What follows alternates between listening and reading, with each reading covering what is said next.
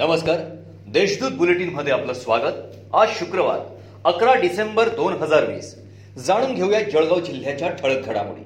शहरातील दूरदर्शन टॉवर जवळ आयशर आणि गॅस कंटेनरची समोरासमोर जोरदार धडक झाल्याची घटना आज सकाळी सहा वाजेच्या सुमारास घडली.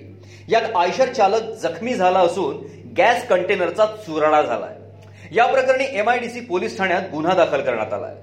शिरसोली रोडवरील मेहरुण परिसर वसाहतीत पाणी पुरवठ्यासाठी जलवाहिनी नसल्याची माहिती रहिवाशांनी दिली.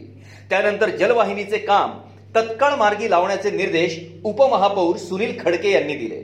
मेहरुण तलाव परिसरात सोडल्या जाणाऱ्या सांडपाण्याच्या समस्येसह विविध परिसरातील रस्ते गटारी पथदिवे स्वच्छता अतिक्रमण आदी समस्यांची या दौऱ्यात पाहणी होऊन आवश्यक उपाय योजण्यात आले.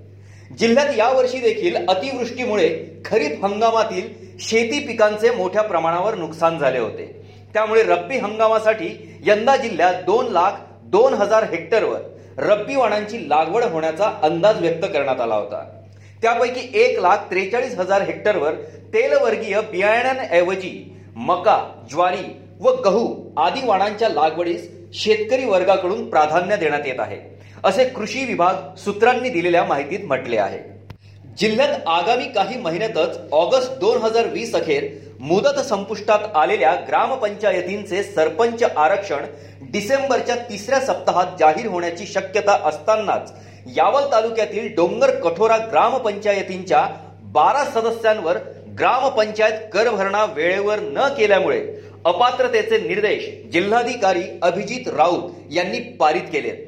यासोबतच आगामी सहा वर्षांसाठी निवडणूक लढवण्यासही देखील हे बारा सदस्य अपात्र ठरवले असल्याची माहिती जिल्हाधिकारी कार्यालयाचे विधी अधिकारी अॅडव्होकेट हरुल देवरे यांनी दिली आहे. जिल्ह्यात गुरुवारी पुन्हा नव्याने त्रेचाळीस पॉझिटिव्ह कोरोना रुग्ण आढळून आले आहेत. यामुळे जिल्ह्यातील एकूण रुग्णसंख्या चोपन्न हजार नऊशे एक्कावन्न इतकी झाली आहे. गुरुवारी दिवसभरात दोन रुग्णांचा मृत्यू झालाय. जिल्ह्यात आतापर्यंत त्रेपन्न हजार दोनशे सदोतीस रुग्ण कोरोनामुक्त झाले आहेत यातील एकोणपन्नास रुग्णांना नुकताच डिशार देण्यात आलाय. सध्या चारशे पाच रुग्णांवर उपचार सुरू आहेत.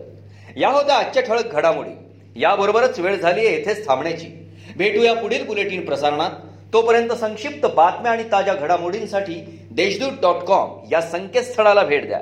धन्यवाद.